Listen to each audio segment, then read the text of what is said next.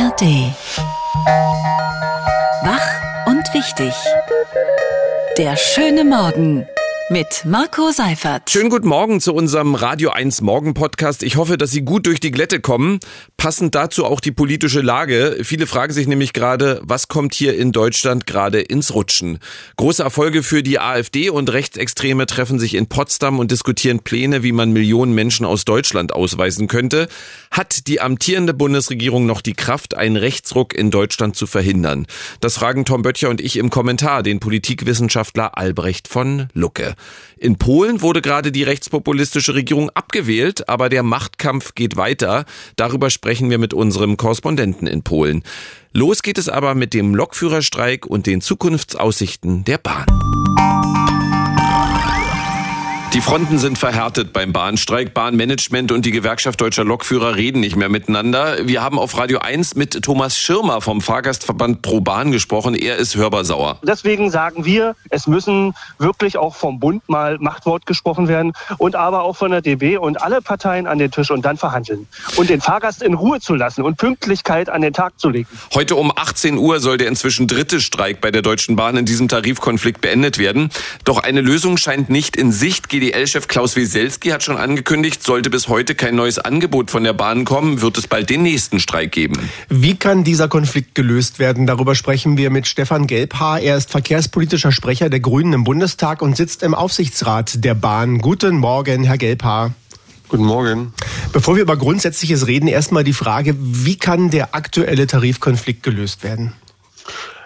Ja, reden, reden, reden. Also die Parteien müssen da an einen Tisch, äh, die Unternehmensseite wie die Mitarbeitendenseite und da muss geschaut werden, äh, wie da zu einer Lösung zu kommen ist. Ich glaube, es hilft nicht, wenn jetzt die Unternehmensseite irgendwie ein abstraktes Angebot äh, auf den Tisch legt und dann ist irgendwie alles gut, weil die GDL, also die Gewerkschaft, macht ja durchaus sehr ähm, relevante, aber auch nicht so ganz einfach zu lösende Punkte auf. Und äh, ich glaube, das muss man im Detail wirklich durchgehen. Aber die wollen ja also nicht reden, an einen Tisch. Reden. Kann man die, kann man die irgendwie zwingen dazu? Die wollen ja nicht an einen Tisch.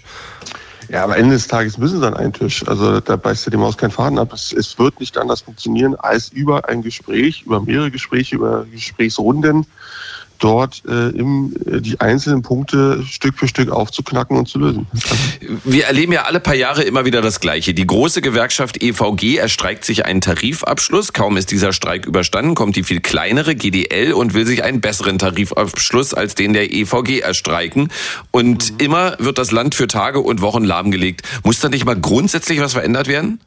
Ja, also wir haben hier erstmal noch einen Halbschritt zurück. Wir haben hier zwei, ich sag mal, Rechtsgüter, die gegeneinander stehen. Äh, zum einen das Streikrecht und ich höre auch von vielen Menschen, dass sie da sehr, sehr solidarisch sind mit der Gewerkschaft, auch mit der GDL. Und auf der anderen Seite eben die Fahrgastrechte, das heißt äh, das, das berechtigte Interesse, dass die Menschen von A nach B mit der Bahn kommen wollen, mit der S-Bahn, Regionalbahn und so weiter. Und die stehen im Widerspruch und Dazu ist mal ein Gesetz gemacht worden, äh, dass eben dieser Widerspruch äh, zumindest teilweise so aufgelöst werden soll, dass es nicht mehrere Gewerkschaften geben soll, äh, die, oder wenn es mehrere gibt, dass es so eine Tarifeinheit gibt, ein Unternehmen, ein Tarifvertrag. Mhm. Dieses Tarifeinheitsgesetz, so heißt das, funktioniert offensichtlich nicht, zumindest nicht bei der, beim, beim Bahnverkehr. Ähm, und da kann man sich jetzt fragen, äh, was macht man damit? Also das Tarifeinheitsgesetz ist damals von einer großen Koalition gemacht worden mit diesem Ansinn, funktioniert halt nicht, hat eben die Konkurrenz zwischen den Gewerkschaften nochmal massiv verschärft.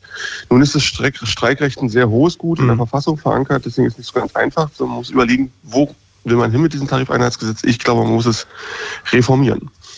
Sie, Sie sitzen im Aufsichtsrat der Bahn, äh, zugegeben erst seit 2022. Dennoch die Frage, mhm. Sie haben die Aufsicht über ein Unternehmen, das zunehmend nicht mehr funktioniert. Was tun Sie denn, damit es besser wird? Das ist jetzt noch ein zweites Thema neben äh, dem, dem Streikthema. Ne? Also vielleicht noch einen Satz dazu. Nee, nee, also, so, Sie, Sie, Sie erklären mir immer ganz schön viel. Ich, ich will Sie ein ja. bisschen auch in die Verantwortung nehmen. Also nochmal, was tun Sie, damit es besser wird?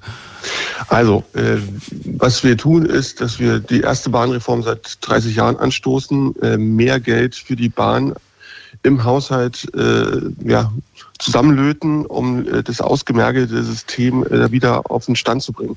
Weil die Bahn ist über viele Jahre runtergewirtschaftet worden, viel zu wenig Geld reingetan worden und das merkt man jetzt, Stichwort Pünktlichkeit. Das hat allerdings mit dem Konflikten rund um den Streik nichts zu tun. Das, das, den Punkt wollte ich bloß. Äh, ja, hat es dann ja, doch am Ende, betonen. weil wenn wir eine 35-Stunden-Woche haben, fehlt noch mehr Personal und äh, das hat dann doch miteinander zu tun. Ja, das ist aber eine weite Schleife, eine weit gezogene Schleife. Ähm, weil jetzt, wenn Sie mich darauf ansprechen, warum ist die Bahn unpünktlich, klar, dann geht es natürlich auch um Personal, aber äh, ein ganz wesentlicher Punkt ist eben auch das Weichenfehlen und so weiter, dass das ganze mhm. System eben darunter gewirtschaftet wurde. Wir werden weiter darüber sprechen müssen und wir werden es auch tun. Verspätungen, Zugausfälle und Streiks. Darüber, wie die Bahn wieder ein zuverlässiges Verkehrsmittel werden kann, haben wir schon mal mit Stefan Gelper gesprochen. Er ist verkehrspolitischer Sprecher der Grünen im Bundestag und sitzt auch im Aufsichtsrat der Bahn. Vielen Dank, Herr Gelper. Vielen Dank und einen schönen Tag. Für Sie auch, danke.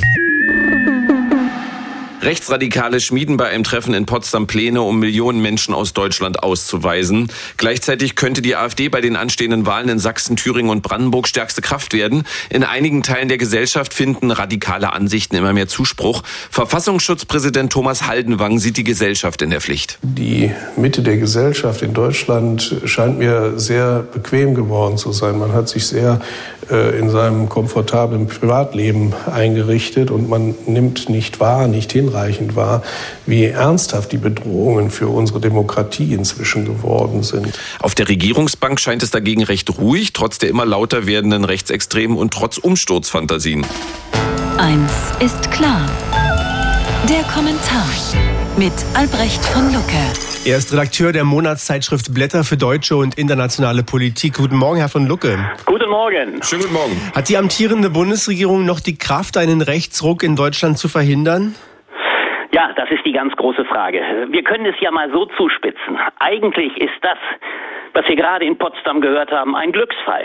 Denn das, was dort deutlich wurde, eine Verbindung zwischen rechtsradikalen, wichtigen Personen in der AfD, ganz nah bei Alice Weidel, es ist ihr persönlicher Berater, der dort involviert war, und einem erheblichen Teil, ja, des guten Bürgertums mit viel Geld versorgt, das zeigt, dass hier längst äh, Maßnahmen im äh, Angang sind, die versuchen, diese Republik auf einen anderen Boden zu stellen, Migranten in hohem Maße auszuweisen, ja zu deportieren, ja aber auch sogar Deutsche mit deutschem Pass, wenn sie denn nicht, so heißt es so schön, assimiliert sind, also wenn sie nicht den Ideen der AfD entsprechen. Das alles müsste ein enormer Weckruf sowohl für die Zivilgesellschaft sein, aber auch für diese Bundesregierung. Man hat bloß leider den doppelten Eindruck, dass beides nicht geschieht. Die Zivilgesellschaft ist bisher noch immer in einer, ja, man möchte es sagen, Annahme der Harmlosigkeit der AfD. Äh, das, was man heute eigentlich als die Lehre aus dem Nationalsozialismus begreifen müsste, dass man die Worte ernst nimmt, ist bisher auch gerade im Bürgertum, in den akademischen Kreisen noch nicht in dem Maße angekommen. Andernfalls müsste man sich vehement überlegen, wie man die Wahlen im Osten, die im Herbst mit einem ja, Rechtsruck einhergehen werden, übrigens aber auch schon die Europawahlen im Juni, die einen Durchbruch der AfD bedeuten könnten, wie man diesen mit einer stärkeren politischen Aufklärung, mit stärkerer Intervention begegnen könnte. Gefragt ist aber natürlich vor allem die Bundesregierung. Und hier ist das eigentliche Grundproblem. Diese Regierung hat in den letzten zwei Jahren so viel an Kredit verspielt. Der Kanzler ist in sämtlichen Umfragen abgestürzt. Man hat gegenwärtig den Eindruck, die Bevölkerung macht in einem Maße mobil. In fataler Weise. Es sind zum Teil Klientelinteressen. Wir haben es diese Woche gesehen. Die Bauernschaft, obwohl die Maßnahmen gegen sie, die übrigens ja nur Subventionsstreichungen sein sollten, also keineswegs Repression, diese Maßnahmen, obwohl sie weitgehend zurückgenommen sind, gibt sich kompromisslos. Sie kann kaum kaum mehr äh, gehalten werden. Der Kanzler ist nicht in der Lage, deutlich zu kommunizieren und es schließen sich andere Unternehmen, die Logistiker, das Handwerk etc. an. Da gleichzeitig die, die, Bund, äh, die Opposition, also CDU, CSU, ihren Job vor allem darin begreift, Front gegen die Regierung zu machen, hat eine Partei permanent maximales Glück. Es ist die AfD, die gewissermaßen im Schatten dieses Desasters von Regierung und demokratischer Opposition völlig ungeschoren davonkommt. Man hat sich bisher nicht in die inhaltliche Auseinandersetzung mit ihr begeben. Sie ist nicht an den Positionen attackiert worden, die längst auf der Hand liegen. Eine völlig unsoziale Wirtschaftspolitik, auch Sozialpolitik, neoliberaler Couleur, obwohl obwohl sie sich als der Schutzpatron des kleinen Mannes geriert, ist sie und der kleinen Frau, ist sie die Partei, die eigentlich neoliberal gegen die Interessen der kleinen Leute agiert. Sie will den Austritt aus der Europäischen Union. Alles Positionen, die verhängnisvoll wären für Deutschland, die aber in der Debatte nicht richtig vorkommen. Hier wäre die Regierung maximal gefordert. Sie ist aber, und das ist das Drama, sie ist derartig blockiert. Sie ist permanent in Gefechten innerhalb der Koalition blockiert. Sie ist vor allem auch mittlerweile, so hat man den Eindruck, klientelistisch zerrissen. Es gibt nicht mehr die Einheitlichkeit, vielleicht gab es sie nur eine Sekunde am Anfang. Es gibt nicht die gemeinsam getragene Position. Deshalb, so befürchte ich, wird der Streit in der Koalition die nächsten zwei Jahre weitergehen. Die CDU-CSU-Opposition wird sich maßgeblich und vor allem an der Regierung abarbeiten und die AfD bleibt auf diesem Wege weiter ungeschoren. Das wäre verhängnisvoll. Wenn das so ist, bleibt irgendwann nur noch die Frage im Raum, ist Olaf Scholz tatsächlich mittlerweile ein Olaf ohne Land, ein Kanzler, der die Bevölkerung nicht mehr hinter sich hat? Muss da nicht irgendwann wirklich die Frage im Raum sein? Denn das wäre ein weiteres Wachstumsprogramm für die AfD. Muss dann nicht irgendwann die Frage im Raum sein, ist nicht ein Hände mit Schrecken besser als ein Schrecken ohne Hände, denn andernfalls bekommen wir irgendwann, spätestens im Herbst, das blau-braune Wunder präsentiert im Osten der Republik, das wir uns alle momentan noch gar nicht vorstellen wollen. Der Freitagskommentar mit Albrecht von Lucke von den Blättern für deutsche und internationale Politik. Vielen Dank. Ich danke. Hier ist die Radio 1 Tagesvorschau. Heute ist Freitag, der 12. Januar 2024 und Grund zum Feiern hat heute einer der erfolgreichsten Fußballtrainer der Welt. Mit Borussia Dortmund gewann er 1997 die Champions League und mit dem FC Bayern 2001. Damit ist er einer von nur sechs Trainern, die mit zwei Vereinen diesen Wettbewerb gewannen. Gerade sagte er in einem Interview, es geht mir bestens und ich genieße das entschleunigte Leben als Rentner. Heute feiert Ottmar Hitzfeld im kleinsten Familienkreis seinen 75. Geburtstag. Und Geburtstag hat eine britische Sängerin, die bei den Spice Girls als Mel C oder auch Sporty Spice bekannt wurde. 1999 begann sie als Melanie C eine erfolgreiche Solokarriere. Ihre erfolgreichsten Songs in Deutschland sind Never Be the Same Again.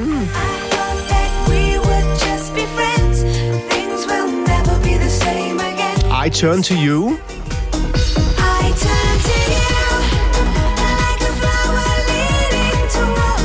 Und dieser Nummer 1 Hit aus dem Jahr 2005. First Day of My Life. Heute wird Melanie Chisholm alias Mel C 50 Jahre alt. Daran kommen Sie nicht vorbei. Die Fußball-Bundesliga kehrt zurück aus der Winterpause. Bei den Spielen der Bundesliga wird es an diesem Wochenende jeweils eine Schweigeminute für den am Sonntag verstorbenen Franz Beckenbauer geben. Zudem ist bei den Mannschaften das Tragen eines Trauerflors vorgesehen. Heute Abend dürfte es besonders emotional werden beim Spiel des Beckenbauer Heimatvereins FC Bayern München gegen die TSG Hoffenheim. Beckenbauer galt als enger Freund von Hoffenheims Mäzen Dietmar Hopp. Sein mutmaßlich letzter Stadionbesuch war ein Bayern-Auswärtsspiel in Sinsheim im August 2022. 20. Fast direkt vor ihrer Haustür. Heute werden wieder mehr Blockaden durch Bauern in Brandenburg erwartet, unter anderem an Autobahnauffahrten im Kreis Prignitz, an der A24 und der A19. Es seien ab 8 Uhr Blockaden angemeldet, sagte ein Sprecher der Polizeidirektion Nord. Die Bundesregierung hat mit ihren Plänen für den Abbau der Steuervergünstigungen für Agrardiesel einen Proteststurm der Bauern ausgelöst. Derzeit läuft eine Aktionswoche, deren Höhepunkt am kommenden Montag eine Großdemonstration Demonstration in Berlin sein soll. Auf großer Reise. Mit Malaysia und Singapur besucht Bundesaußenministerin Annalena Baerbock von den Grünen heute wichtige Partner Deutschlands in der Zukunftsregion Indo-Pazifik. Schon heute ist ASEAN oder Asian der Verbund südostasiatischer Nationen der drittgrößte Handelspartner der EU. Besonders brisant in dieser Region, es gibt schon seit Jahrzehnten Gebietsstreitigkeiten zwischen den Anrainerstaaten des südchinesischen Meeres, also China, Vietnam, Malaysia, Brunei und den Philippinen und auf keinen Fall vergessen. Auch nach dem Aus der Concorde ist die Faszination am Überschallflug geblieben. Neue Projekte stehen in den Startlöchern. Heute will die NASA ihren Jet vorstellen. Etwa 30 Meter lang, 10 Meter breit, vorne spitz, weitgehend türkisfarben und hört auf den Namen X59. Sicher, nachhaltig und viel leiser als vorher, verspricht die NASA. Der X59 soll mit rund 1500 Kilometern pro Stunde fliegen und anstelle eines lauten Überschallknalls nur ein Geräusch erzeugen, das so laut ist wie das Zuschlagen einer Autotür. Das war die Radio 1 Tagesvorschau. Polen hat gewählt, aber der Machtwechsel gestaltet sich äußerst schwierig. Die konservative PiS, die nach den Wahlen in die Opposition muss, wehrt sich weiter gegen ihr Schicksal. Vorerst letzter trauriger Höhepunkt. Zwei PiS-Abgeordnete, die wegen Machtmissbrauchs inhaftiert worden waren, werden jetzt propagandistisch zu politischen Gefangenen stilisiert.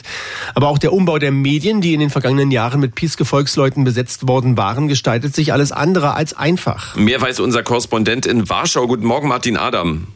Guten Morgen. Morgen. Ja, fangen wir mal mit den beiden Peace-Abgeordneten an. Was gibt's da Neues?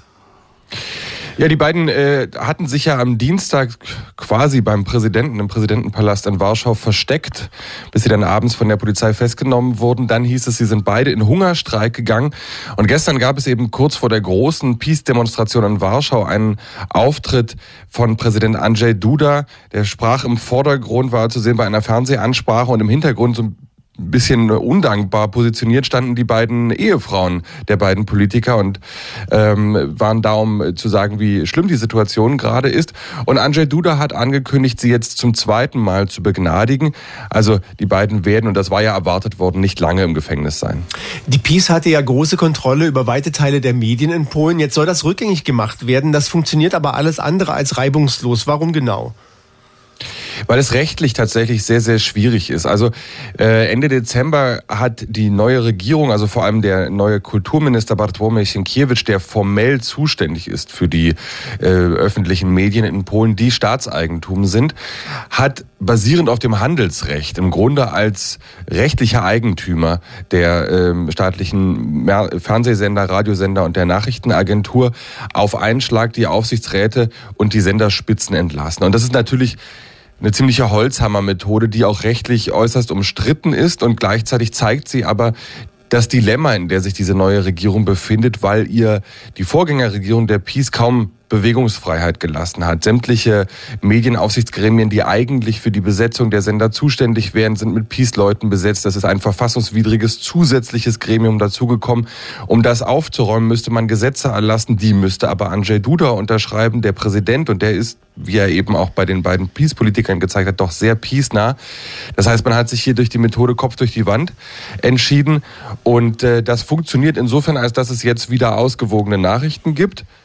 Aber rechtlich ist es eben doch sehr umstritten, was da passiert ist. Für gestern Nachmittag hatte die Peace zu einer Demo aufgerufen unter dem Motto unter dem Motto Protest der freien Polen. Und dann sagen da von den Zehntausenden Demonstranten Einzelne, wir sind nur noch Müll. Was ja ehrlich gesagt ziemlicher Blödsinn ist, weil diese neue Regierung mit Donald Tusk ist ja nicht mal einen Monat im Amt. Wie polarisiert ist die Stimmung? Es ist tatsächlich so, dass man, das lässt sich immer leicht sagen, aber so, und jetzt ist die Polen scheint es wirklich so zu sein, dass es ein gespaltenes Land ist politisch.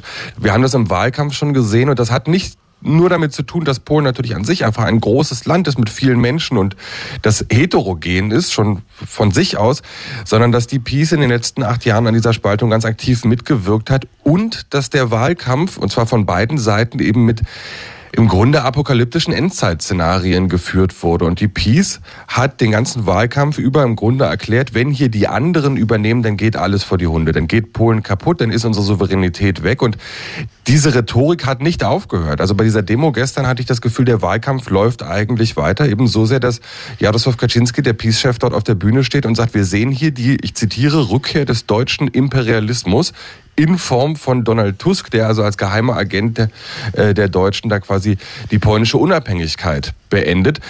Und wenn das die Gefühlslage ist, dann ja, sind, ist die Stimmung entsprechend aufgeheizt und viele Menschen haben einfach Angst, weil ihnen Angst gemacht wurde. Martin Adam, unser Korrespondent in Warschau über Polen im Umbruch nach der Wahl. Vielen Dank, Martin. Die Radio 1 Denkpause. Heute mit Haruki Murakami, Schriftsteller. Körperlich darf man sich ruhig verausgaben, aber seine Seele muss man davon frei halten. Ende der Denkpause. Das war sie, die letzte Ausgabe von Wach und Wichtig für diese Woche. Danke, dass Sie uns durch die Woche begleitet haben. Mein Name ist Marco Seifert. Ich wünsche Ihnen ein schönes, rutschfreies Wochenende. Wach und Wichtig. Der schöne Morgen. Montag bis Freitag immer ab 9. Mehr Radio 1 auf radio1.de und in der Radio 1 App.